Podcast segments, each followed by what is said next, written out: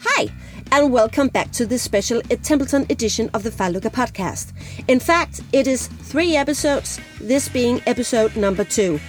I had the pleasure to spend time with Ed and his wife Diana while they were in Copenhagen with Templeton's exhibition Tangets at Nils Stærk Gallery.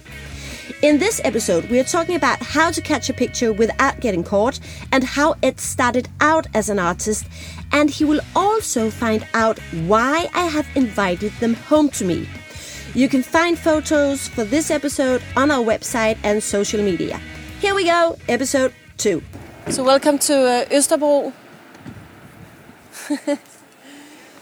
this is uh, a. a This o- is the e- eastern side. yeah, and you have the ocean down here. Oh, nice. Yeah. So I actually How have close my. is the uh, beach? It's a f- eight minutes walk. Oh, okay, Yeah. very nice. Actually, I, I went there yesterday because I was like, okay, I'm gonna take some pictures on the pier. I'm gonna be Is there a a- pier too? Yeah, there is. I thought that maybe I was going to be at Templeton for half an hour. It was um, actually the worst time in my life. The 30 minutes of being you on my pier. Yeah, why? Because I have like the question for you is like, how is it possible for you to take pictures of people without them getting uh, angry? Or Nobody sees me.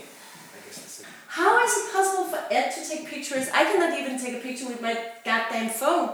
Okay, He but then gets he's caught every Maybe now that'd be and then. okay. So I started to take pictures of signs instead, and then I went out. There's a place down here where people are swimming nude and uh, all that, and I went out to that pier. This lady, I went up to her, new technique, like saying, "Could I please take a picture of you because I'm gonna talk to a very famous photographer tomorrow and blah blah blah. I want to test this." And she was like, "Hell no." this one, I think, is good. She had a lot of bottles in her Yeah, that's great. the rest of the day yesterday i was like seeing all these people and stories so suddenly i saw them but i couldn't take the pictures because i was too shy and too Yeah, so how it's how hard do you sometimes. Yeah. it's hard. can you tell me a little bit about how you approach this do you want coffee Um, well, I think part of it is observing people, yeah keeping an eye on what where their attention is.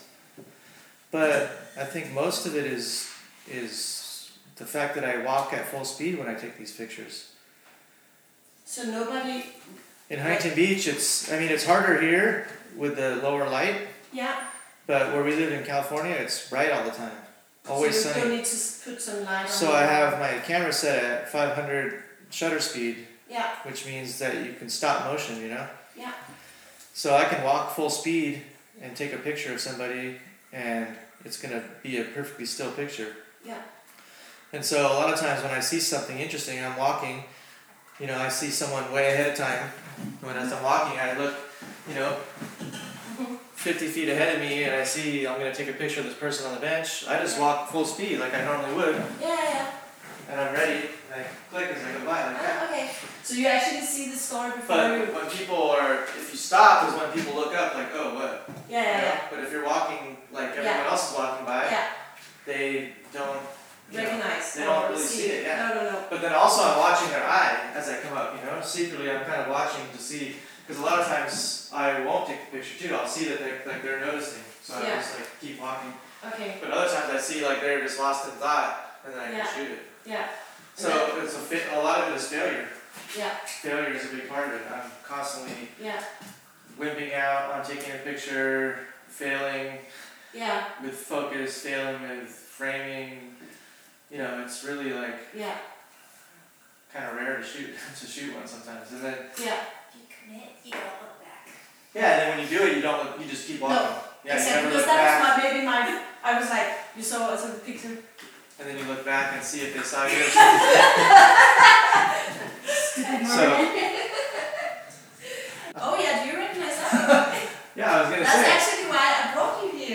Oh, they're they're living. Exactly, and that's why I wanted you to see where she's living. I'll say, hey, hey Ashley, here's where you're, uh, here's where you're hanging.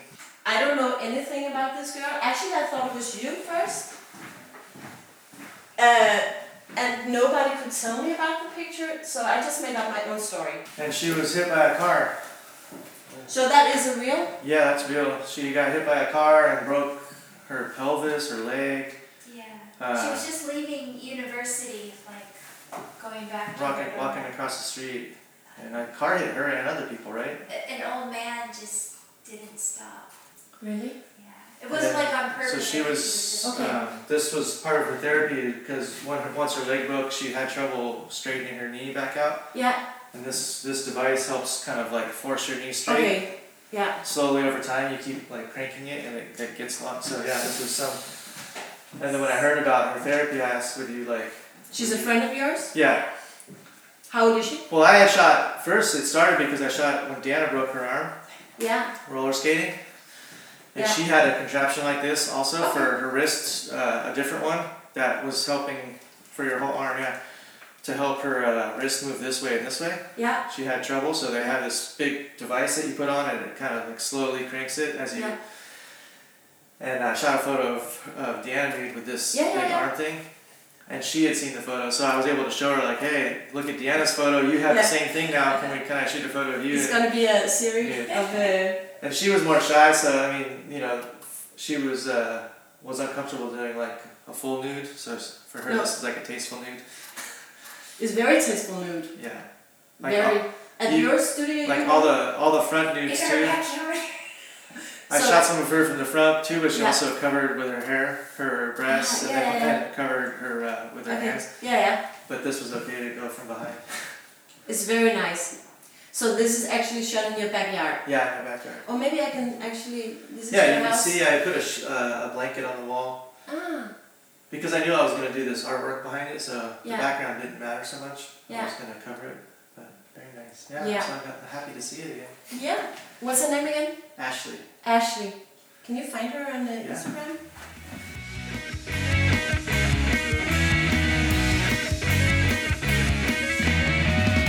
How did you I forget. transformation from uh, being a skateboarder to an artist? How did that happen? It was always. In fact, I think maybe I was doing art before I even skateboarded. Okay. Like I, when I was a, as a kid, I was always drawing, and then I found skateboarding, and then I think skateboarding helped to even make art more. So the year I turned pro for skating, 1990, I also started painting. Okay. I came to Europe as a to do contests. Yeah. And was so uh, you know I don't know what the word is infatuated by Europe. Yeah. I came from the suburbs in Southern California, and I hadn't got to travel that much, and so the first time going coming to Europe as a as a eighteen year old was super impressionable for me. Yeah. I uh, I learned a lot about Europe in school, and so I and we were, we were very poor as well. So I really thought this might be my only time ever coming to Europe. So I really tried to get Embrace. everything I could. I skate. I did all my skateboarding and doing the contest, but I also walked around a lot and went to museums and just really like soaked it in. Yeah, Became yeah, kind yeah, of a, a Europhile, you know, like Yeah. just being interested in like everything and Yeah. and I remember coming back from that trip and thinking like really naively too as a, as a young person just going like I'm gonna be a painter Yeah. and so at, uh, the whole time I was being a pro skater I was all painting always Yeah. and I started exhibiting in 93 94 And how did that happen? Because I, I don't think that, or I don't know, if you anymore can walk, just walk into a gallery and say like, look at my. Does it work that way?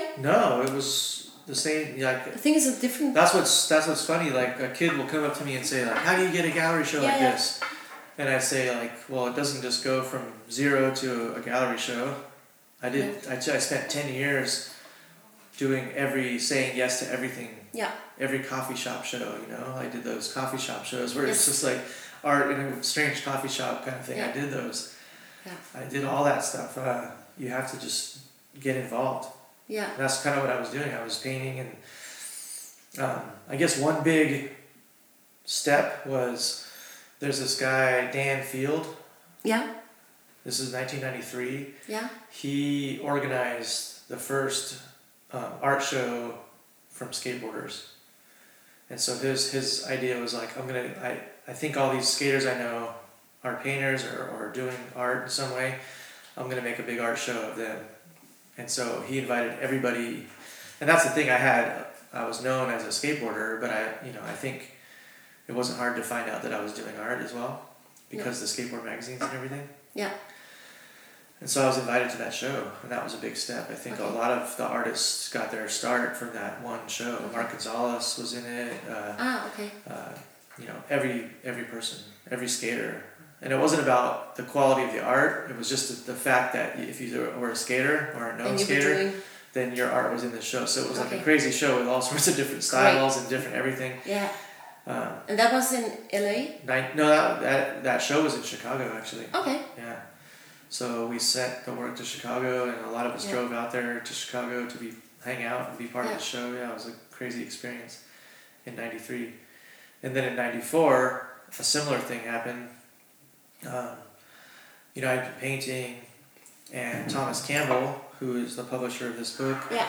and part of the Beautiful Losers. He's an artist and a painter himself, filmmaker. Um, he saw my work and saw that I was like putting it in the closet when I was finished. I was painting it and then just putting it away. Mhm. And he was actually got mad at me. He's just like, you don't put paintings in the closet. You send them to No. people. And then he's he's the one who said. Uh, hey, there's this guy in New York, uh, Aaron Rose, who does a legend gallery, and he shows skateboarders. You Yeah. should do his, You should send him your work and see if he wants to give you a show. And that's big gallery. It was no, not big at all, but uh, but I mean, uh, big in reputation. Now. Yeah. Um, and so that was kind of the taste. I don't think I had thought about exhibiting or not. You know, I mean, I had read some books about artists, and I Yeah. knew that they exhibited. And so I guess you know, some way you, you make this work, and you have a dream, like oh, it'd Yeah. be nice to be exhibited, or Yeah. have notoriety, but you don't know how to take that step.